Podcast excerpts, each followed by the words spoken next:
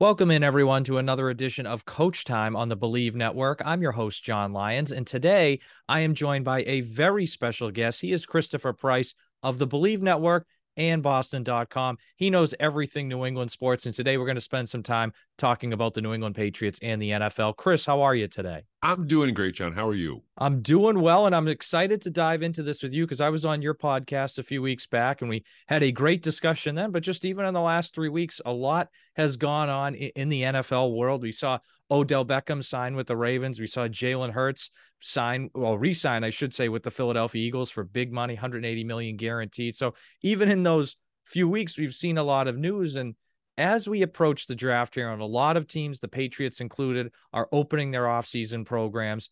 As you look around the AFC East, and the Jets still haven't got Aaron Rodgers yet, but it looks like it's potentially heading in that direction. When you look at the AFCs, what do you view right now as the pecking order in the AFC East and why? I think it starts with the Bills. Uh, you know, given their track record, given what they've done over the last couple of years, and given the the roster that they've built, I think it it starts with Buffalo, and they've earned that spot at the top of the AFC East. After that, it's a bunch of question marks. I think I, I would like to think Miami, based on what they did for the majority of the season last year, as well as their offseason additions so far, would be maybe a number two, and then New England a number two A, maybe at least at this point. Uh, you know, obviously it's all before the draft, so we don't know. And again, you know, Aaron Rodgers is still a question mark, although I'd like to think that would get done before, you know, summertime, but who knows when it comes to the Jets. But I think right now it's it's the Bills, and then you put the Patriots and the Dolphins somewhere there, you know, jockeying for that number two position. And then the Jets are, are a question mark. Although I will say this about the Jets: the Jets have have are, the Jets are headed in the right direction. The Jets are doing a lot of good things. They've pushed all their chips to the middle of the table on this idea of getting Aaron Rodgers for a year or two but I, I think that they are they are headed in the right direction. Yeah, and the Jets are one of those teams that truly is only a quarterback away. A lot of teams want to say that, but the Jets really you look at their roster, they had the best offensive rookie, the best defensive rookie, a really good young core. So if they can finally get that Rodgers deal done, you would think that they would maybe vault into that second place position. You mentioned Miami because that's a team that made the playoffs with a backup quarterback, started a playoff game with a third string quarterback. They add Jalen Ramsey, they add Vic Fangio. To me, it, it, seems to me to all come down to Tua's health. And if Tua's healthy every game, I think they can finish second in the AFC. Do, do you agree with that, or do you think yeah. is there more there for Miami? No, I, I, I agree with you. I, I, I do think, and look, you know, at the end of the day, too, we you know, I know we've talked about this before. It all comes down to the quarterback anyway, but it's even more so the case given Tua's health issues last year. Uh, you know, setting aside the very real world implications of you know concussions and you know, everything that comes with that. When you look at what the Dolphins have done, I, I certainly think that you know they're they're a player Tua away here or there. If two is healthy over the course of a full 17 game season, maybe they challenge the Bills. Maybe they end up challenging the Bills for that top spot. Uh, they had one of those seasons though. Tua aside last year, it felt at least for maybe three quarters of it that they were I don't want to say I don't want to say lucky, but but things were things were really falling into place for them, and you need to have seasons like that. And it feels like, and this is just there's no optics involved, there's no you know numbers involved. It's just a, a gut feeling here. that their overall growth, and you see this with a lot of great teams, where they will have a great season and then fall back a little bit. You know, maybe a, a loss or two here or there. They'll suffer from some personnel issues, whatever the case may be. And it feels like Miami might be primed for a bit of a step back in their overall development. I, I again, there, there's absolutely no no statistical you know basis for that thinking when when you take a look at them. But it's just when you look at really truly special young teams, the growth doesn't go on a straight line from A to B. It will go A and then kind of dip a little bit, and then they'll learn some lessons or they'll make some personnel adjustments or whatever the case may be, and then they'll finish where they want to be. So I do like what Miami has done, and it does. I agree with you. It all hinges on Tua, but you know there's there's a few other things that play there intangibles that they have to consider heading into the 2023 season. Yeah i agree. I think the consistency factor is huge. We saw them come out of the gates last year and they looked like one of the best teams in the nfl then they have a long losing streak the second half of the year. They end up squeaking into the playoffs nearly beating that bills team in buffalo. So you're right. Development is not always linear and, and one thing i'd like to see out of miami is more consistency. And I mm-hmm. mentioned that a lot of teams this week are starting their offseason programs. One of them you're very familiar with, the New England Patriots. As they start this offseason program, and it starts with just strength and conditioning, then it goes into OTAs, then mini camp in June is there a certain player or players that you really have and they could be a new addition they could be just a re-signing they could be a guy you're just looking for development. Are there a player or players that you really have your eye on that you think need to take strong advantage of this time leading into next year? I think there are a handful of guys there and i'll, I'll start with more of a leadership uh, from a leadership perspective. I'm really fascinated to see what matthew judon is able to do at least when it comes to stepping into a potential leadership void with the loss of Devin McCourty. He seems to be well positioned to be the man on the defensive side of the ball. We know that he's been able to do that over the last couple of years, at least from an on-field perspective. But I want to see if Matthew Judon is going to be the leader, you know, take that next step and be the leader that we all think that he's capable of being. Uh, sticking on the defensive side of the football, Jonathan Jones. I Jonathan Jones is a guy, and we've talked about the Patriots secondary and you know the potential of moving him around a little bit but I also want to see Jonathan Jones kind of step up and be and be more of a leader, be more of that guy who, you know, the rest of the team can look to because I do think that there's a leadership void there, and, and I think that it is prime. It's a it's a prime situation for some of those guys to kind of move into that, being both Judon and Jones. Um, moving over to the the offensive side of the ball, there there are two guys who, right off the top of my head, I really want to see where they are physically at this stage of the offseason. One, Trent Brown, because I think if Trent Brown can have a bounce back here, that brings some stability to that tackle position. And then maybe you don't necessarily need to lean on a Riley Reiff or a Calvin Anderson or a draft pick. Say, I'm assuming that they're going to go out and get a, a, tackle within the first 50 picks. Uh, you know, maybe it's not as much of a priority if if Trent Brown comes in and just crushes it and looks great and is, you know, got the footwork and is staying healthy and all that.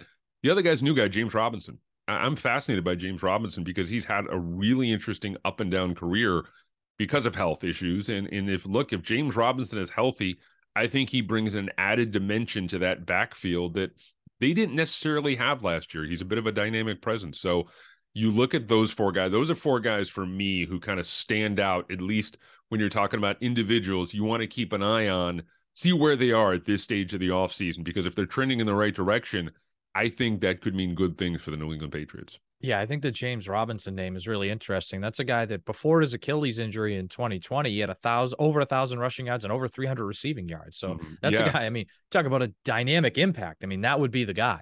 Yeah, and, I'm fascinated to see. You know, you, you mentioned the rushing yards, but the receiving yards I think is really interesting when you talk about this Patriots team, or at least as it's setting up right now because they never had a replacement for James White last year. Look, Rhamondre Stevenson is a really good back who can do an awful lot of things, but he is not best utilized in the passing game. He can catch passes, he can be a presence back there, but they need a guy who can be that third down back, be that change up option. You know, you have kind of a guy like that, you know, in in um in in not Mac Jones, but but and I'm the, the name is the name is Marcus Jones. Marcus it's, Jones. it's an M Jones. Yeah, Marcus Jones. Uh, a kind of a, a dynamic presence back there in, in Marcus Jones who can do a few things and put some pressure on the out or on the opposing uh, defense, but he's not an every down or you know an, a play to play third down back like a James White, like a Shane Vereen. I think James Robinson might be able to evolve into that role if he's fully healthy. Yeah, and and you wonder if Pierre Strong could fill part of that role. He was yeah. really that was something he was really strong at in college and against Arizona last year. He flashed, but still it was mm-hmm. he's in his second year. We know how the Patriots a lot of times bring running backs along slowly. I mean, Rhamondre Stevenson playing as much as he did his rookie year was more the exception to the rule than it was what they generally do. So you wonder if Pierre Strong and Robinson together can fill that James White role. And you did mention Mac Jones there. Now, Mac Jones is a guy that obviously plays the most important position in sports. And rookie year, arguably one of the better rookie seasons for a quarterback ever 3,800 yards, 22 touchdowns. They went 10 and 7. Last year, we all know the story. When you look at Mac Jones in these OTAs, and now that he's working with Bill O'Brien and Adrian Klemm is now a full time offensive line coach, so they have more stability there. What are you expecting to see from him over the next couple months in these OTAs through minicamp? This is the most important year of his young career. and, uh, and he needs to be able to. And look, we can talk about blame and who is at fault for what happened last year. I think the quarterback bears some of that. I think the coaching staff bears some of that, both Belichick and Matt Patricia, and the way they used him. And but I, I, think that it's all on his shoulders this year, you know, both from a, a leadership standpoint and a, a practical on field standpoint. He needs to show that he can bounce back. He can at least get back to where he was as a rookie, if not, you know, go past that. It's a quarterback league. You know, we we referenced it already in this. You know, talking about Tua, it, it's a quarterback driven league, and it's you know your your guy has got to be the guy. And I think with the return of Bill O'Brien, with the addition of Mike Gesicki and Juju Smith Schuster, with the addition of, you know, an, an offensive line coach and some tackle depth, the, it all sets up to put him in the best possible position to succeed. And I think that they're going to continue to add around him, whether that's through a trade at the draft or at the draft. But look, uh, you know, I don't want to say he doesn't have any more excuses but this is this is they're doing their best this year to set Mac up for success. They did not do that last year, and it showed. The results showed. It was a frustrating year for everyone. They've done a I don't want to say a complete 180, but they've come awful close to that in terms of putting the people around him, both on the coaching staff and on the field, to set him up for what should be an optimal year. Because, like I said, it's it's the most important young year. It's it's the most important year of his young career.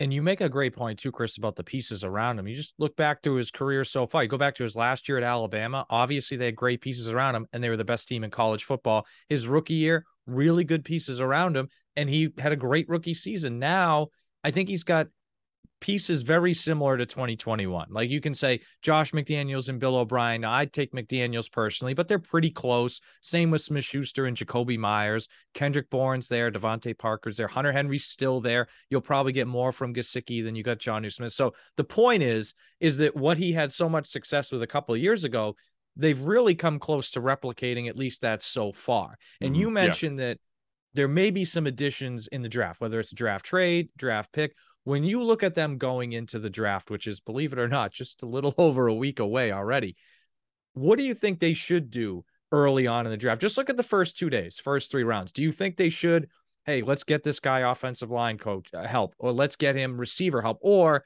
do you think they're going to go in a different direction? I think there are three positions that they need to focus on when it comes to the draft. And one of the important things is I just had Field Yates on my podcast a couple of days ago, and he talked about not only drafting for this year, but beyond.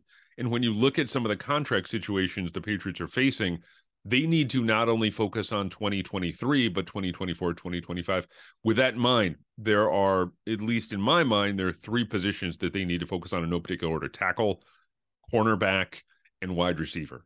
And you know you can mix and match and you can argue some other ones in there maybe tight end uh, you know maybe safety. And again i know we've talked about this moving jonathan jones back there you know seeing what you have you know, with with, with even some Jalen of the other guys. Mills, another yeah, Jalen Mills, yeah. some of the other guys on the roster. But I think those are the three positions that really, you know, they need to focus on when it comes to the draft. I, I you know, they've double dipped at certain positions in the past, going back to back at you know running back or tackle or tight end, whatever the case may be. I, I do think they need to be able to focus on tackle. They need to be able to focus on cornerback, and they need to be able to focus on on uh, wide receiver. And I know you mentioned drafting for potentially not just 2023, but 2024 and 2025 as well. That brings me to mind some of their recent draft picks. And I know Mac Jones is not going to be an extension guy this offseason like Jalen Hurts was, but of the guys they've drafted in recent years, Kyle Dugger, Mike Onwenu, other guys, who do you think is most in line and who would you prioritize for a contract extension between now and the start of training camp? I think you just mentioned the two right off the top there, Dugger and Onwenu uh, two guys who have proven to be foundational elements very early on in their career. I love what Dugger does, and I think yeah. we talked about guys who are going to be leaders, guys who have shown an ability to be high character guys, to be able to be important locker room guys. And I think Dugger certainly set up to be one of those individuals, at least as we sit here right now. This is a guy who can deliver on the field because you need to be build really build social currency with your with your teammates, but you know, I I, I now want to see him take that next step, and I think that the franchise wants to see him take that next step. And if he does, he will be rewarded accordingly. Onwenu is one of those guys along the offensive line who, uh, uh you know, I'll use the same phrase. He's an absolute foundational element. I think he's going to flourish under Adrian Klemm, and I think he is. I think he is deserving of some sort of extension sooner rather than later. So those are two that immediately come to mind when you know you think about guys that you want to have around, guys that you want to build around, guys that you want to create uh, you know, a, a, a really a, a, culture of winning, you know, a, positive culture in the locker room. I think those guys check all the boxes when you talk about guys who are deserving, at least at this stage of their careers, of an extension. Where are you at on Josh Uche? Because he had the 11 and a half sacks last year, but most of them were, or actually all of them, excuse me, were after October 25th. So is he a guy that you would look to give an extension to, or do you need to see more next season? I need to see a little more. And when I say a little more, I mean like that. Eh, that you know, when you yeah. when you talk about him, and, and the phrase that we used before, I think you could use that as Uche with Uche as well. I think you need to see a little consistency. I, I think I think if he comes out and has another double digit sack season, I think it's all good. But I, I want to see him continue to build on that. I want to see him continue to stack success and head in the right direction. He had a great second half of the year last year. He deserved a Pro Bowl berth. He deserved, you know, he deserved every single accolade that came his way. Now I want to see him continue that. You know, if he comes out of the gate and offenses are game planning to stop him, or if he struggles, or if he has health issues, whatever the case may be, that's not a good sign. What you want to see from him is that continued level of consistency that we saw over the second half of the year last year. Him building with guys like Judon around him, guys like Barmore, an ability to get after the quarterback is going to be absolutely imperative that he continues to head in that right direction. Chris, last topic I want to ask you about here, and it's been talked about ad nauseum across New England the Mac Jones, Bill Belichick, Robert Kraft triangle of tension, if you will, and, what's going on there. What's your read on this situation? Like, obviously, look, they went eight and nine. Belichick is frustrated. They went eight and nine. Mac Jones was frustrated by poor coaching. There's whispers that they don't think there's a huge gap between Mac and Zappe. Robert Kraft is frustrated by the team performance the last few years. So just I, I know this is a broad situation, but what is your read on this and where it goes from here? Well, I can tell you as I can from my perspective as a journalist, when that pro football talk report came out that he had that you know they had been quote unquote shopping Mac Jones. That is a vague enough term where you can kind of walk it back if it doesn't if nothing you know, ever comes of it guys a lot of guys get talked about in the offseason and i'm not saying that they didn't talk about mac jones or the potential of trading mac jones but it's a big leap to go from a conversation to quote unquote shopping to really dealing in specifics i would have put more veracity i would have put more um what's what's the phrase I'm looking for here? Yeah, uh, I, a little I, bit more foundation behind exactly, it. It, it was just like, oh, they shopped him. Like, yeah, if if yeah. if that report had said, well, we wanted two for him, or if, if there were if there was real if there was a real serious level of return that was listed in the report, then I would have said, okay, well, you know, now there's something there. There's really something there. If there were specifics involved we can trade you Mac, you know, and we'll get a two in return or a three in return or a one in return, whatever the case may be. Then I think I, I would have put a little bit more stock in that. The one thing that I always have to remember covering the Patriots, as long as I did, was that you never say never. You never deal in you never deal in absolutes when it comes to New England because as soon as you say the Patriots would never do this, and in this instance, well, they would never try and trade Mac Jones after just two seasons they turn around and do it because Bill doesn't give a you know what about tradition or history or precedent or whatever the case may be. So I can see it from both perspectives. I, I, eh, but really, Jon, at the end of the day, I, I know what I know. And, and again, you know, I'll go back to what I said about, you know, as a journalist, I would like a little bit more. I would like a little bit more of my report you know if yeah. if if if it's really true. And again i'm not dismissing the fact that he was maybe part of a conversation. Look if he's talking with josh you know they mentioned the raiders and they mentioned the texans in there. If he's talking with nick caserio or josh and they're just shooting the you know what at the league meetings and hey you know what do you think about mac? Well does that constitute shopping? Right. You know yeah, and that's so a good point.